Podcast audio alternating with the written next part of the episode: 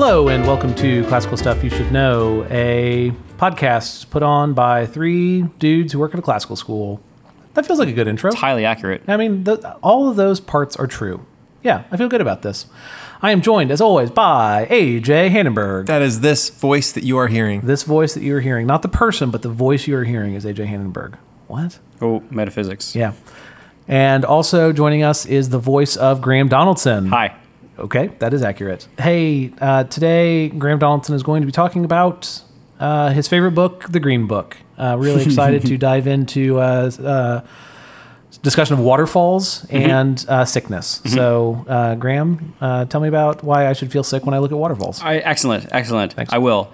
Um, so, if you, since you clicked on the podcast, you know that we are talking about the abolition of man, which were three lectures given by C.S. Lewis um, on the subject of education, um, sentiments, uh, emotions, and, and basically paideia, or, or the type of, of classical education, or the type of education where you are bringing people up not only to do skills like writing, uh, an argument, logic, but also bringing people up in terms of sentiments um, and uh, basically cult- enculturating the young, um, bringing the young to be like the members of the society around you. You could even call it indoctrination. Like, it's a isn't it a word that comes with negative connotations? It does. But Yeah. you are being indoctrinated one way or the other. There is a doctrine, always. and and the doctrine is be, is being uh, is being um, uh, transmitted to you.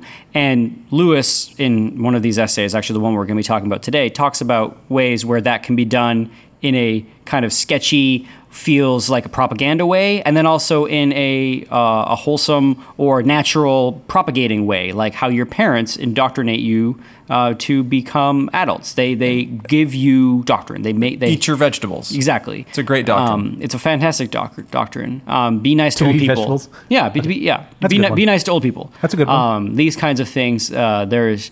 Uh, it's not just an arbitrary thing. Or, or Lewis is going to argue, and I believe as well that these aren't. These sentiments are not just these arbitrary things. Anyway, a little bit about the structure of these talks. Um, there were three lectures um, on th- this topic, and the first one is called Men Without Chests. The second talk is called The Tao or The Way, and then the third talk is called The Abolition of Man.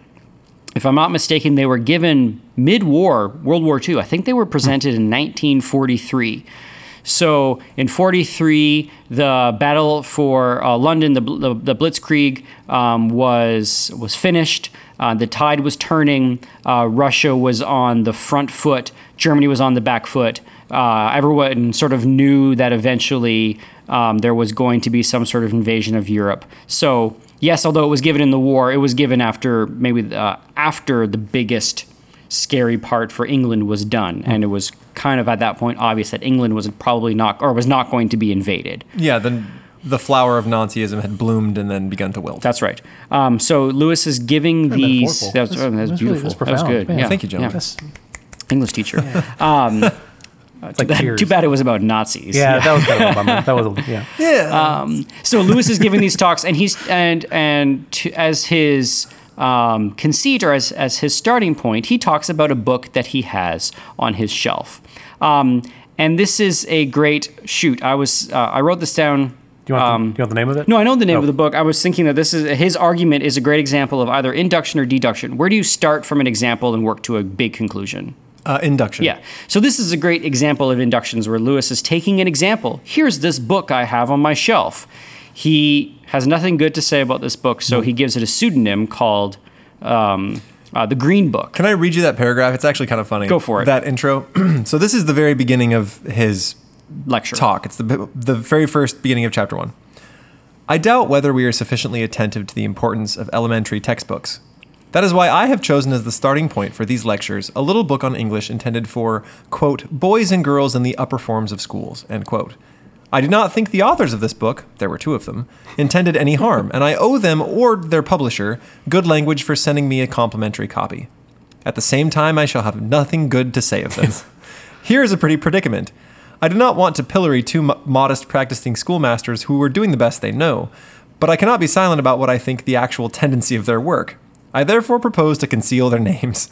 I shall refer to these gentlemen as Gaius and Titius, and to their book as the Green Book. But I promise you, there is such a book, and I have it on my shelves. Which is hilarious. A great paragraph. Just yeah, I love that he's like I really like thanks to those guys for sending me the book, but they're really the worst. not like yeah, it. yeah. Yeah, that's a bad and it makes you want to read more. And I'm actually going to be using that intro paragraph as my teaching tool for how to write an introduction. Hmm. Not it's not comprehensive, but it is an example of a good introduction. Um, Can anyway, I, can I ask what about it? Like, Oh, What- um, what about it it? makes for a it good generally introduces the topic. So he's going to be ta- You don't know at specifically what it is, but he hints at it. He's going to be talking about um, the way that English student English is taught to upper form girls and boys. So that would be high school essentially. Um, and he's going to say that um, things are being taught that haven't been necessarily thought through, and um, and that it actually can cause harm, Mm-hmm. and um, and then and then he talks about concealing the book. So he's not completely introducing the topic, but Yeah. he's he's he's starting off the uh, the induction. So you're you're po- yeah. So there's two different kinds of writing. Mm-hmm. Deductive is where you sort of begin with a thesis and then break it Yeah. down, right? And then inductive is where you sort of work your way up to the big punch at the end. And in, in these lectures, there's a punch at the end of each of the lecture, and then the third abolition of man chapter is itself sort of like the big punch of the whole three lectures. and you two teach this book, right? We have taught it in senior English in the past. AJ did not teach it in senior English last year because we did not get to it last year. and I it mean, is it is I think probably beyond. I don't know. The, the seniors have gotten tended to get it. No, no, no. It's I think it's beyond anybody below seniors. Oh, yes. Mm-hmm. Uh, Even as a college student, I, I have to admit, like I read this and maybe maybe really got Mm-hmm. percent of it. Only like teach reading it and then rereading it and teaching it and then Mm-hmm. rereading it again has enabled me to get the whole thing. Yeah, and so I I've only read the first chapter of these three chapters, knowing that we were going to talk about it today, and so I read it for the first time last night, and it's great. I Uh, I, I hope we say this again, but I cannot recommend enough that anyone who teaches high schoolers, I, I, I find at least this first chapter very helpful. Yes. I've not read the second and third yet. It's it's a must read, I think, for any classical educator. I went to college, university, and I was doing a specialist degree. So that's more than a major in philosophy in my first year and part of my second year. At some point, I read The Abolition of Man and understood it. I think I'd read it before I didn't understand it. I had read it and finally understood it. And I was satisfied intellectually. Yeah. And I was like, oh. And all of a sudden, the rest of my philosophy classes, the questions they posed, I was like, no, I, I'm pretty satisfied with the answer that Lewis gave in The Abolition of Man to this particular question. Yeah.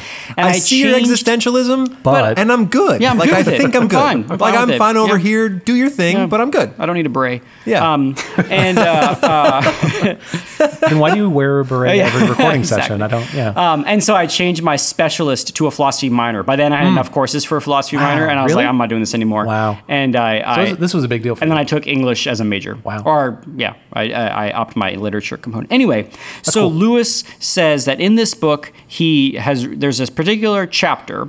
Um, and it's talking about a famous scene in English literature. And the scene is um, where uh, Samuel Taylor Coleridge and somebody else um, are on a walk in the woods and they see a beautiful waterfall. And they have two different reactions to that waterfall. For Coleridge, the uh, the reaction was uh, for the, uh, was sublime. This waterfall pierces him with beauty. Maybe it wasn't Coleridge. Maybe was Coleridge just writing about these two tourists or whatever. And it pierces this man's heart with the beauty of the waterfall. And for the other guy, the other guy works at the waterfall and is like, yeah, that's a pretty waterfall. Snaps a photo. He didn't snap a photo back But he then. would've, yeah. But he's like, oh yeah, take a picture on his iPhone, and then off he goes to, to look at the next beautiful thing.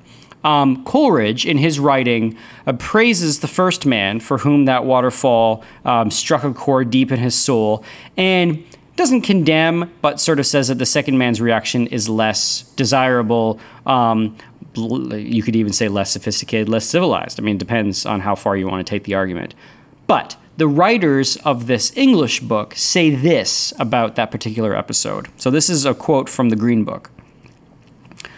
When the man said, That is sublime, he appeared to be making a remark about the waterfall. Actually, he was not making a remark about the waterfall, but a remark about his own feelings. When what he was saying was really, I have feelings associated in my mind with the word sublime, or shortly, I have sublime feelings. Um, and uh, they add, this confusion is continually present in language as we use it. We appear to be saying something very important about something, and actually, we are only saying something about our own feelings. That's scary. So the Lewis has re- is sitting here reading this book, and this is the sort of a throwaway paragraph, not a throwaway paragraph, but a paragraph in the book that is talking about what is happening in the hearts of people when they make value statements about things. The- outside of themselves. Outside of So themselves. any any object, any yeah, anything non-personal. according to the authors of the Green Book, was it Gaius and Titius? Mm-hmm. Um, according to them, when you make a value statement about something, you are only making a statement about yourself, a feeling that you have, as opposed to be making a statement about the worth or merit of the thing you're talking about. And for Lewis, he's like, whoa, whoa, whoa, whoa. Let's take that kernel, that little idea, and see if that sort of bears up to scrutiny and is and what we get if we take that kernel or that idea um, too far. Bec- because there's also this like you have to have a certain view of the world to make that statement, and they haven't they haven't given you those introductory statements. They just kind of throw out. It is kind of a throwaway paragraph in the middle, but Mm-hmm. there's a depth to it that even the authors aren't acknowledging. Yeah, And what is that depth? that there's no there's nothing um, um, objective in what's outside of myself. That there's no right response to the waterfall. So he, he actually says the schoolboy who reads this passage in the Green Book will believe two propositions, and so I think these are, these are mm-hmm. the two propositions of the Green Book. Firstly, that all sentences containing a predicate of value are statements about the emotional state of the speaker, and secondly, that all such statements are unimportant. So we cannot predicate a value judgment right about something with and, and have it be anything except an expression of our own emotional state That's just like your opinion, man. Exactly. and and that ever, any time you do that, it's unimportant. Mm-hmm. So saying you that a waterfall is sublime is not only not a statement about the waterfall, it's a statement about you, and not only that, it's, doesn't matter. It doesn't matter. It's a Mm-hmm. non-mattering thing. because it's just your own thoughts on the Yeah. waterfall. Yeah. there's nothing worth. Yeah, um, and so th- and and yeah, the uh, Lewis says that no schoolboy is going to um, read those those sentences from Gaius and Titius, um, and they're going um, to be. Uh, they're going to focus in on the fact that when they say we are only saying something about our own feelings, that is going to be the thing that the schoolboy, the schoolgirl latches onto, and they're like, oh, okay. When someone is making a statement of value, um, all they're making is a statement of emotion. And the word only is a devastating word, right? He is only a schoolmaster is very di- a different sentence than he is a schoolmaster. Mm-hmm. Okay, so then I guess we, we can be talking, we can be framing the Gaius and Titius model. Although it's probably unfair to whoever Gaius and Titius were. They probably maybe they did strongly hold to this philosophical belief, but the way Lewis presents it in the Abolition of Man is he just kind of assumes that they are being swept along with kind of the current culture of talking about feelings, and this is this is just the current culture of talking about predicates of value as as emotional statements.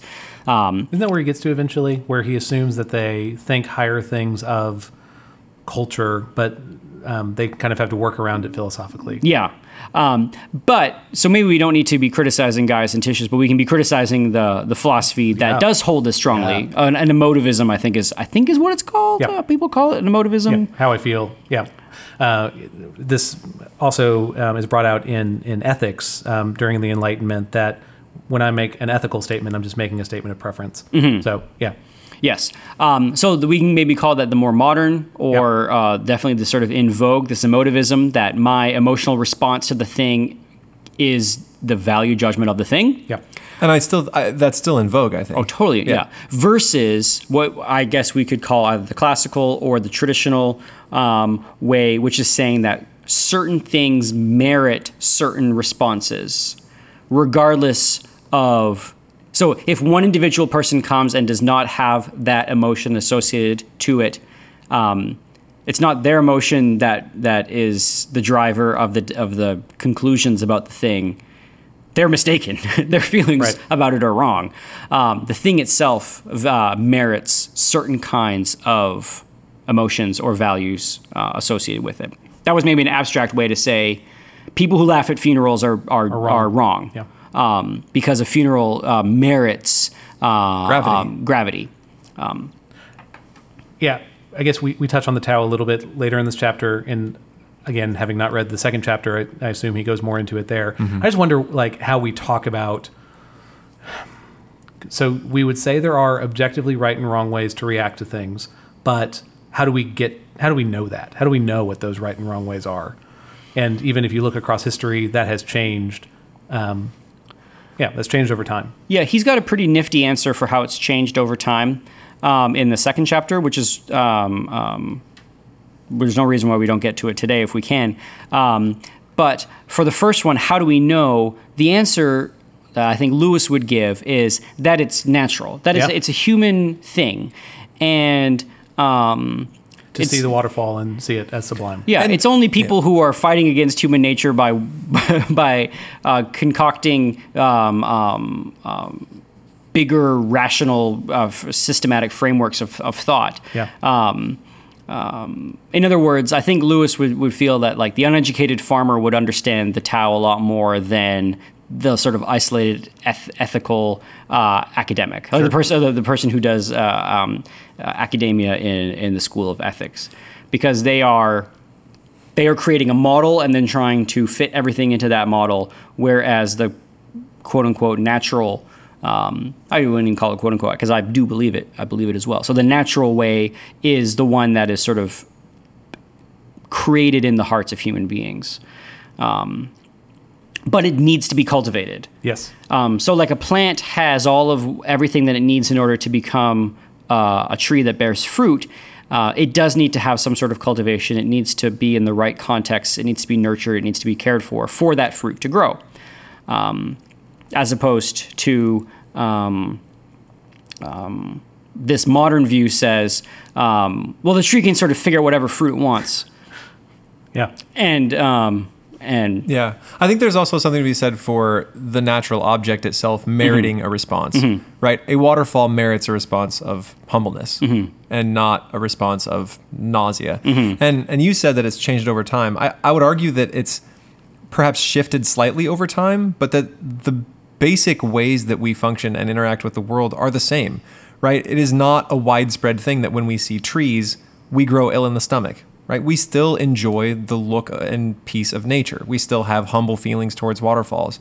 And when people point to rare instances where this has shifted, well, that the exception proves the rule that the majority of us feel a certain way about certain things, right?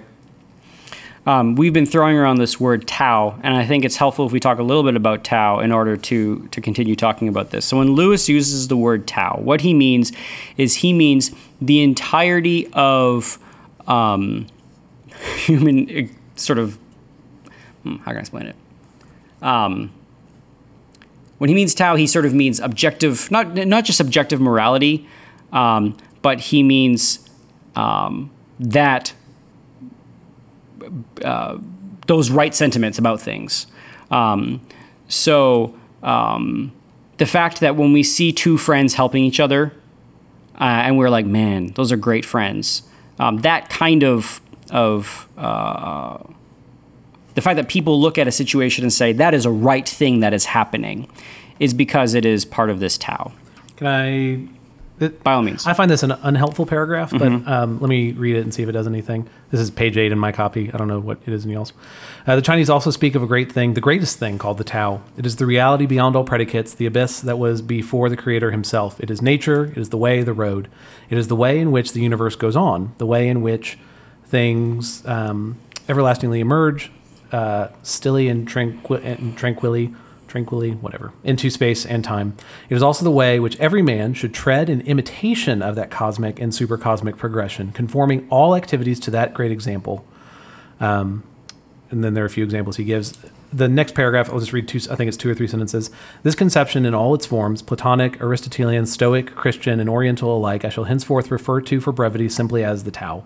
Some of the accounts of it which I have quoted will seem perhaps to many of you merely quaint or even magical, but what is common to them all is something we cannot neglect. It is the doctrine of objective value, the belief that certain attitudes are really true and others really false, to the kind of thing the universe is and the kind of things we are.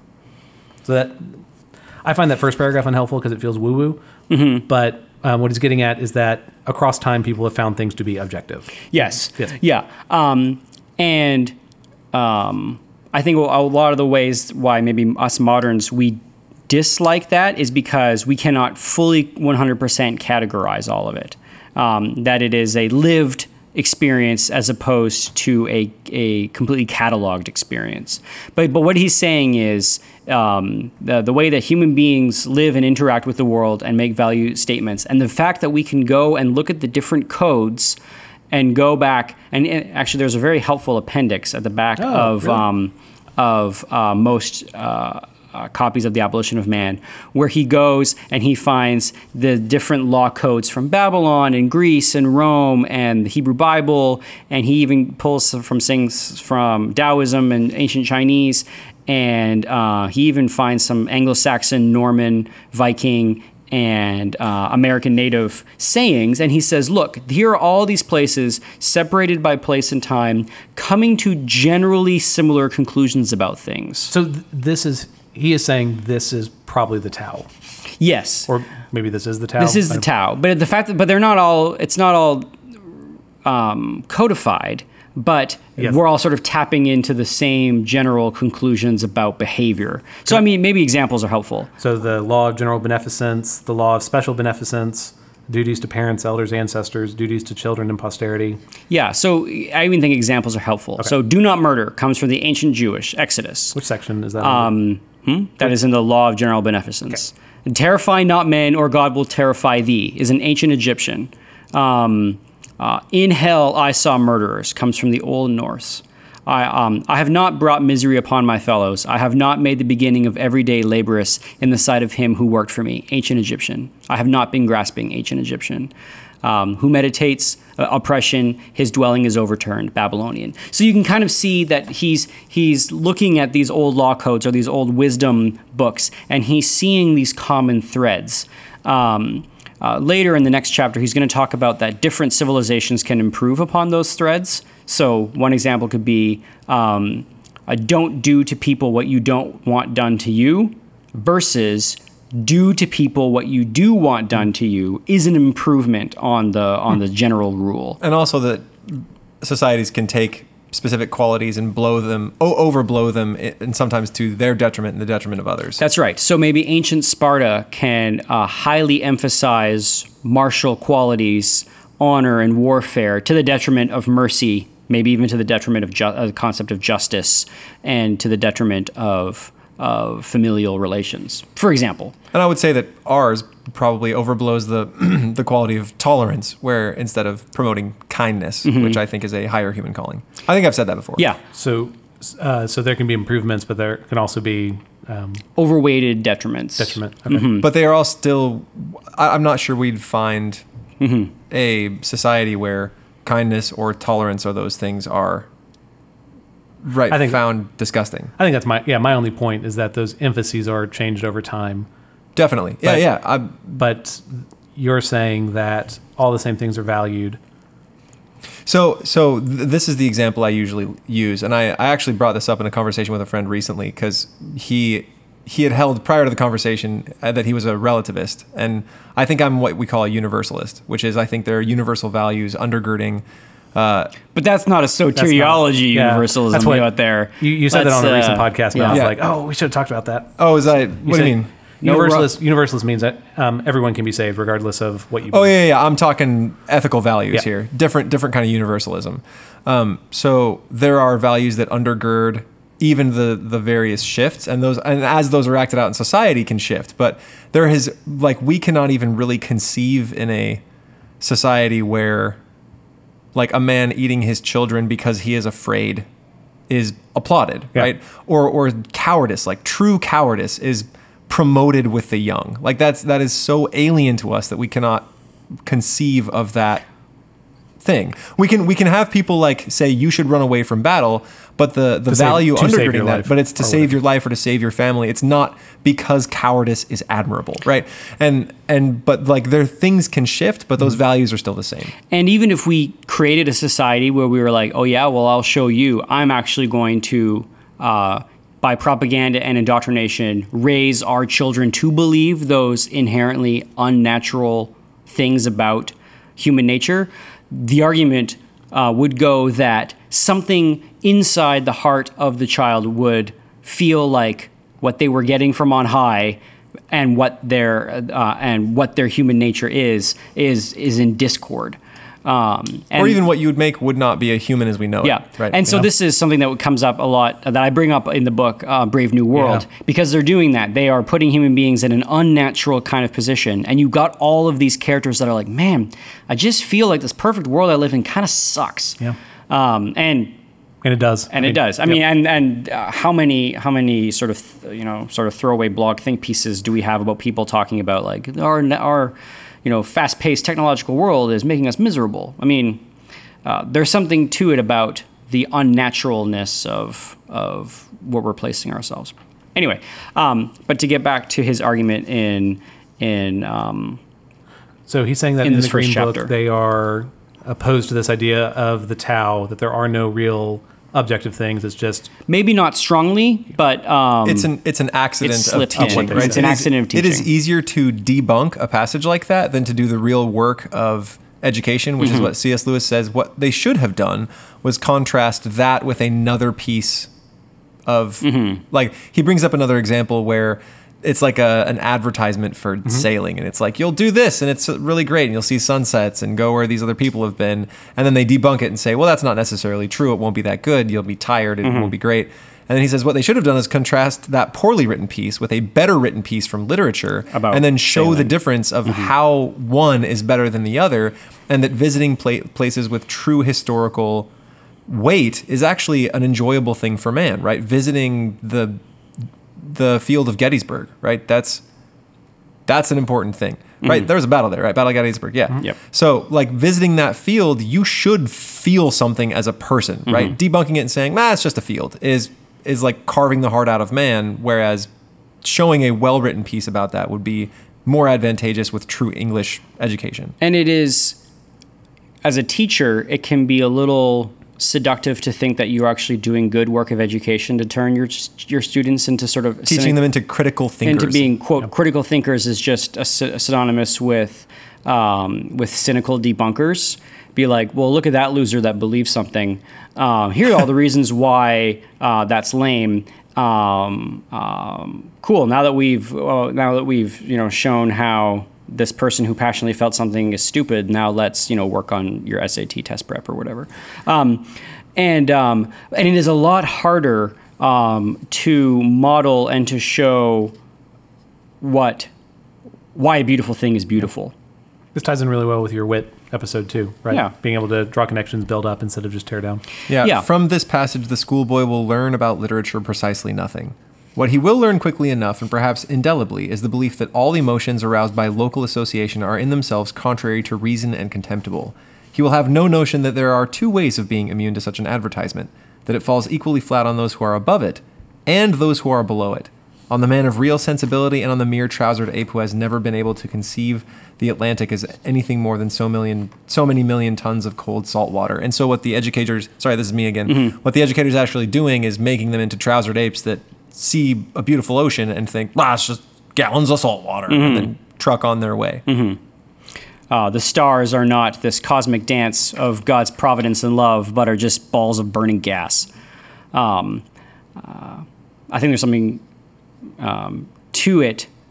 Well, the, whenever I say that, students are like, "Yeah, but they are just balls of big burning balls of burning gas," and they giggle because that's funny.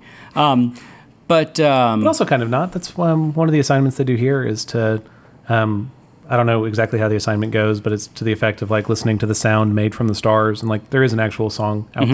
there. Mm-hmm. Um, Yeah, there's there's a great little passage on this. To debunk the emotion on the basis of a commonplace rationalism is within almost anyone's capacity. So it's so it's easy as a mm-hmm. teacher to do this and to teach your students to do it and make them feel good about it. In the second place, I think Gaius and Titius may have honestly misunderstood the pressing educational need of the moment. They see the world around them swayed by emotional propaganda. They have learned from tradition that youth is sentimental, and they conclude that the best thing they can do is to fortify the minds of young people against emotion. My own experience as a teacher tells an opposite tale. For every one pupil who needs to be guarded from a weak excess of sensibility, there are three who need to be awakened from the slumber of cold vulgarity. The task of the modern educator is not to cut down jungles, but to irrigate deserts. The right defense against false sentiments is to inculcate just sentiments. By starving the sensibility of our pupils, we only make them easier prey to the propagandist when he comes.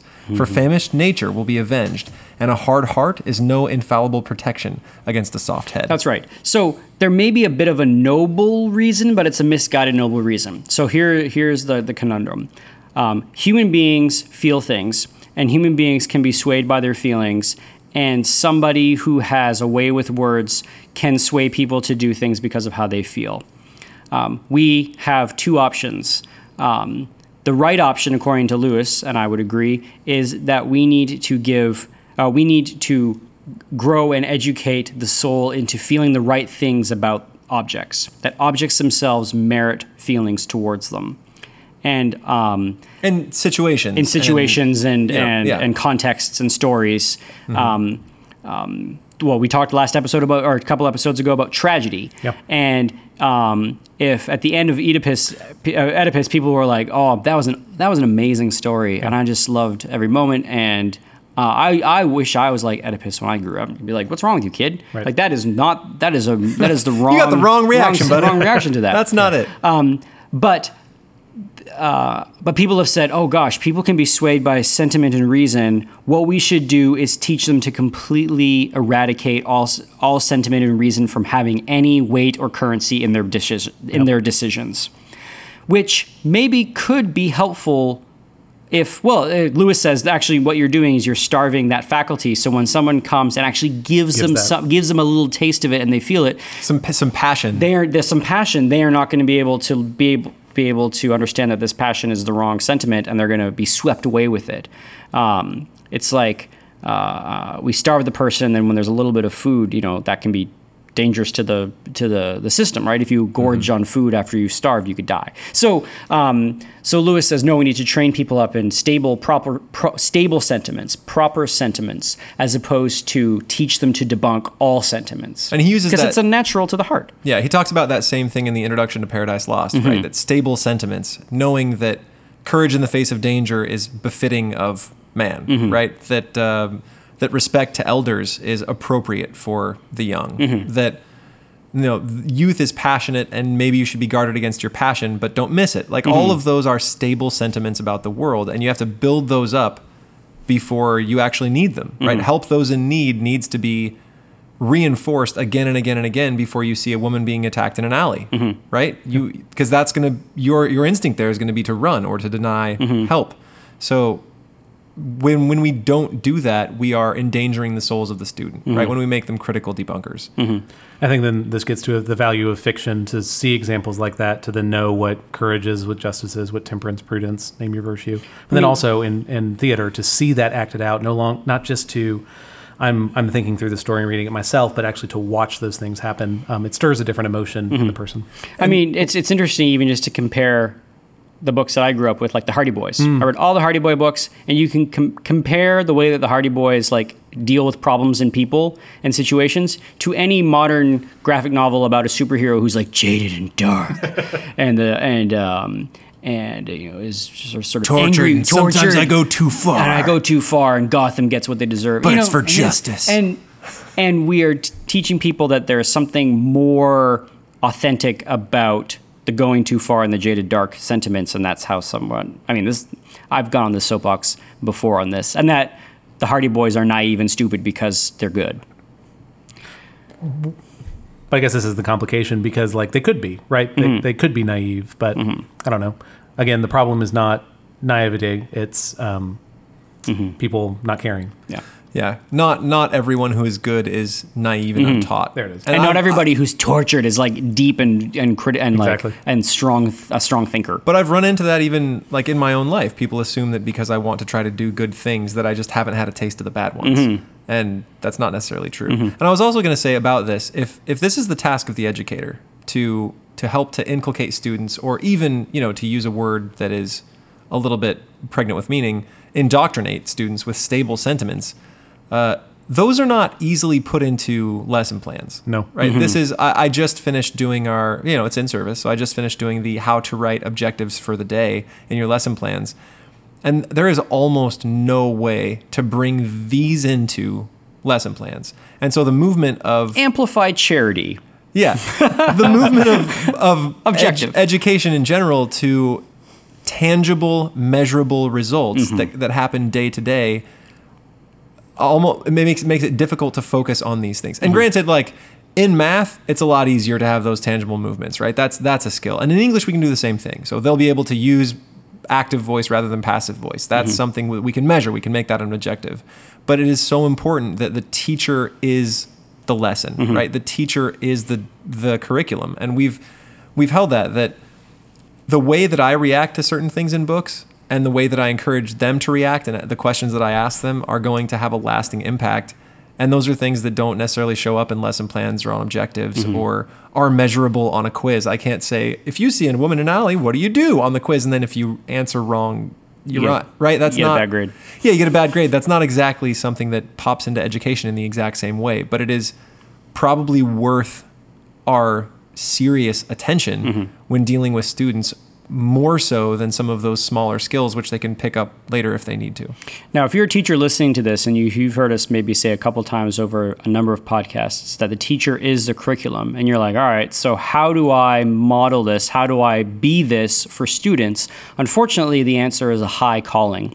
Um, so what You gotta be it yourself. You got to be it yourself. You gotta be it. So what C.S. Lewis he posit he sort of gives two examples of teachers. One that sort of is a positive example, and one that is sort of the negative example. The positive example is the father, uh, the Roman father. Telling his yeah. son that it is dulce and decorum, it is sweet and good, sweet and seemly to die for your country. That is uh, a statement, a sentiment that is coming from the Tao. And when the father tells it to his son, the it. father believes it, Yeah. and he would have done it, and he sends it to his son, and he expect, expect, expects his son to believe it. And the proof is in the pudding, Mm-hmm. right? This kid sees it lived out by his father, by all the men around him, by the men Mm-hmm. in the army, right? This is something he he's seen. is giving the best of what he has to his son, and um, that is a propagation of the Tao. That is a passing down of virtue from father to son, from older generation to younger generation. The improper way of doing this is sitting down and saying, What kinds of social results do I want in my populace? Well, it would be pretty advantageous if some of our students believed that dying for the United States was very helpful. So I am going to tailor my lesson plans to telling my students that dying for your country is a helpful thing. Oh, I'm never going to do that myself. Um, but I think it's going to be very helpful if we can have at least some of the population uh, believe this. So, and what what is Wow. that? That is propaganda. That's what that is. Um, and that is an on the nose propaganda. And we're all. Thomas, you're reacting to this Sorry, like that is that was wow, gross, yeah. and because it is gross. Um, But- but but there is propaganda. Well, we we've we can look back on old propaganda posters and realize like look at that crazy, crazy. That would never work. Yeah. um, but um, and I, I do I even think that we don't even have eyes to see it Yeah. now it, it's it's it's it's hard um, which is why studying history is important but that that idea where the teacher is doing it maybe without caring for the student or just doesn't believe it himself or herself but is doing it because of some kind of other stated objective is um, not only um, wrong and moral students can smell it a mile away and they will realize that you are feeding them a giant bag of bologna So so here's the here's the quote. He says there are only he he- he gives you the Roman and then he says there are only two courses open to Gaius and Titius. From my copy, this is on page 18. We are all three reading from different copies. Different ones, right? Uh, either they must go the whole way and debunk this sentiment like any other, or must set themselves to work to produce from outside a sentiment which, which they believe to be of no value to the pupil and which may cost him his life, because it is useful to us, the survivors, that our young men should feel it. If they embark on this course, the difference between the old and the new education will be an important one, where the old initiated, the new merely conditions. The old dealt with its pupils as grown birds deal with young birds when they teach them to fly. The new deals with them more as the poultry keeper deals with young birds, making them thus or thus for purposes of which the birds know nothing.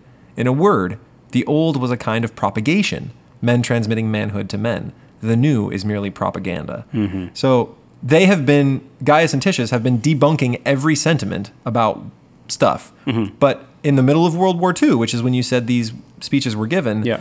if we would like our young men to die, we cannot decide that it is good for them and then make this the only thing we don't debunk. Try to give them a feeling about a situation that we have decided is good for us, the people who live, and then try to condition it into the young when we have debunked everything else, right? So if we spend our time carving out the chests of men, right, that spirit that we've talked about in the tripartite soul, we cannot decide one or two things that we think are advantageous and then give those back to them in a conditioning form. It's just not going to work. That's right. So, um, I mean, if uh, it is a it is a teaching with skin in the game, if you want to put it in that sense, because the teacher themselves need to not only believe it, but also be growing in it and forming virtue in their own souls.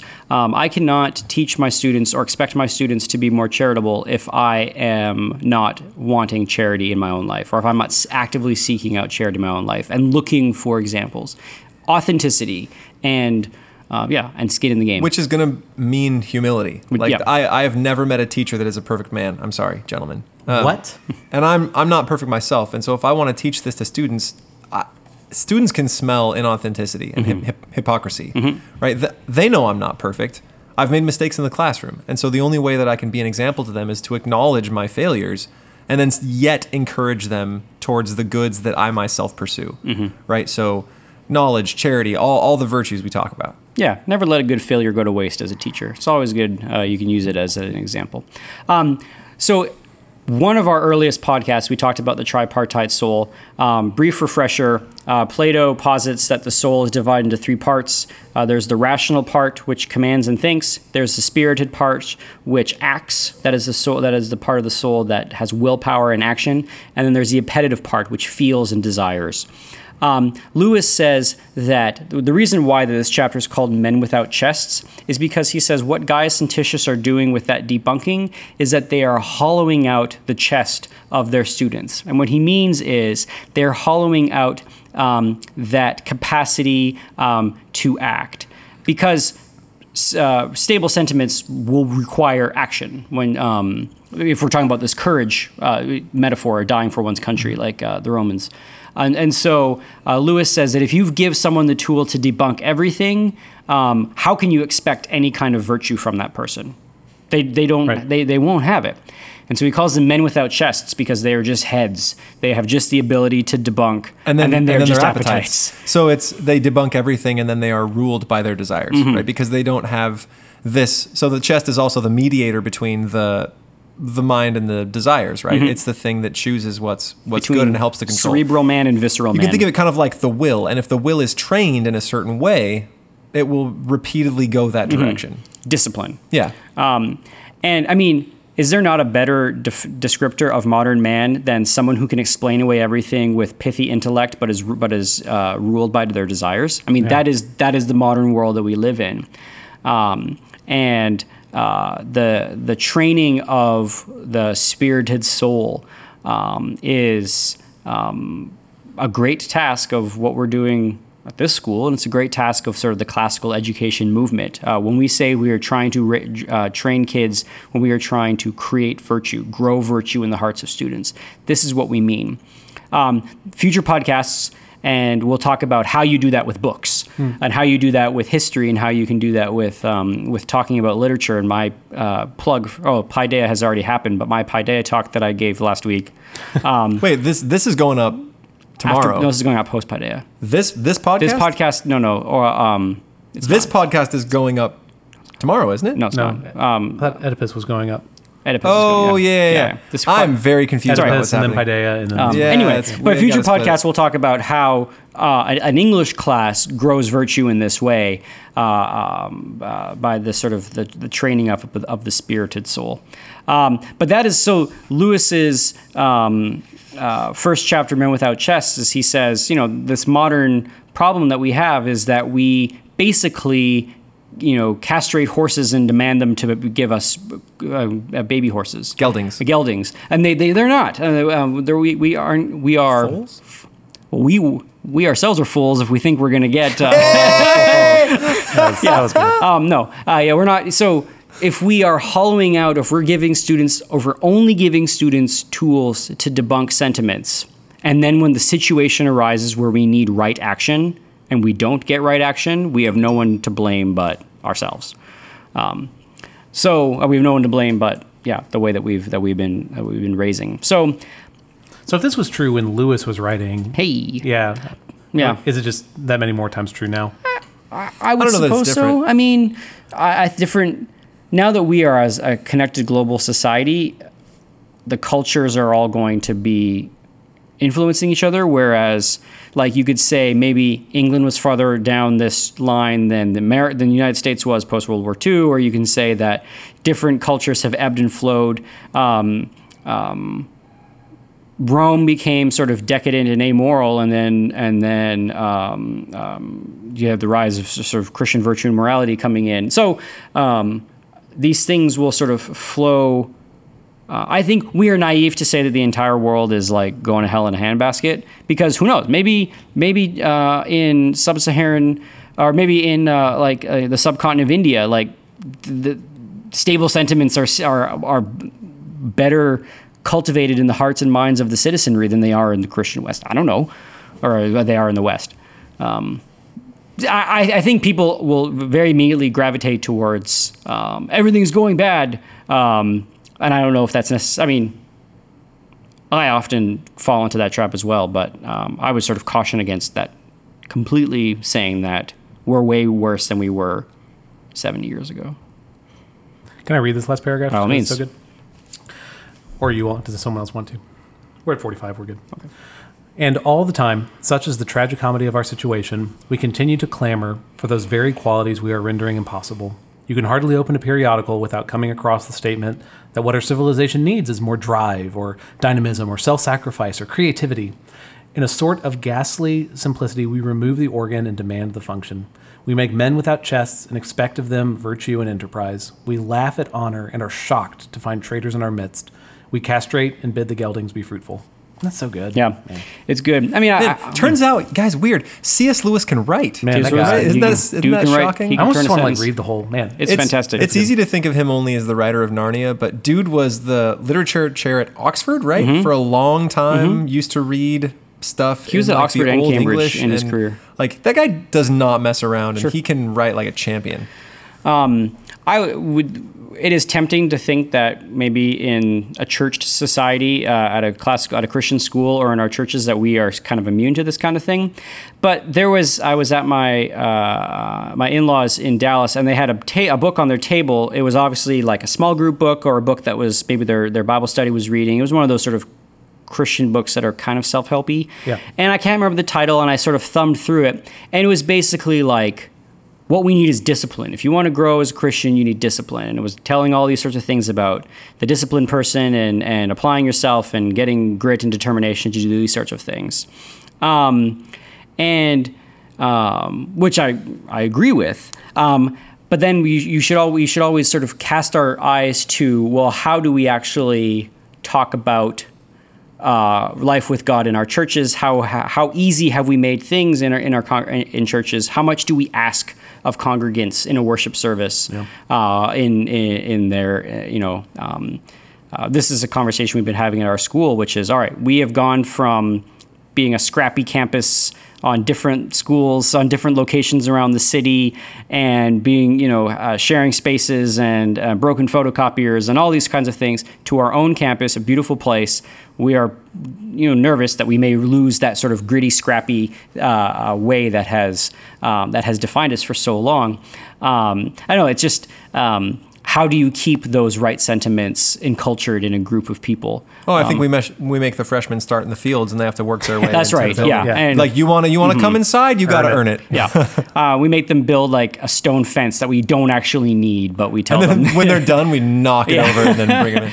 but Though I uh, will say, um, we had our student congress, so our student leader retreat last week, and I um, made the poor students like stay here at the campus, even though it was like sleeping on um, cold hard floor. Those poor children, but the creativity they had of like they see the 97 acres or whatever it is as this opportunity for them to do something with it, um, and that is very exciting to see the fruit of what Graham is talking about, and then given the opportunity that is this campus, like. I don't know. We will continue that. Um, we, they still have opportunities to have an impact on this campus, but now it's almost more opportunity because it's now actually our land that they can do that on. It was just, it was it was really exciting to be with them for a week. Anyway, so that weekend. is the uh, first chapter of the Abolition of Man, is where Lewis is saying these sort of throwaway sentiments, or these sort of almost philosophical, pardon me, premises that we put in our textbooks, um, have formative power, and we need to be very cautious of the way that we present and talk about material. Oh, when so and so said, when Romeo, or when so and so says that the love between Romeo and Juliet was um, a tragic and sad thing, it's just that's just their their opinion on it. And you can sort of believe whatever you want about them. Uh, form your own opinions. Um, um, that that has a lot of that that little heuristic that you've given the student has such corrosive power that if the, you do, I mean, we need to be able to look at sentiments and debunk them at some point. You need to have that skill set. You need to be able to see through sentimentality.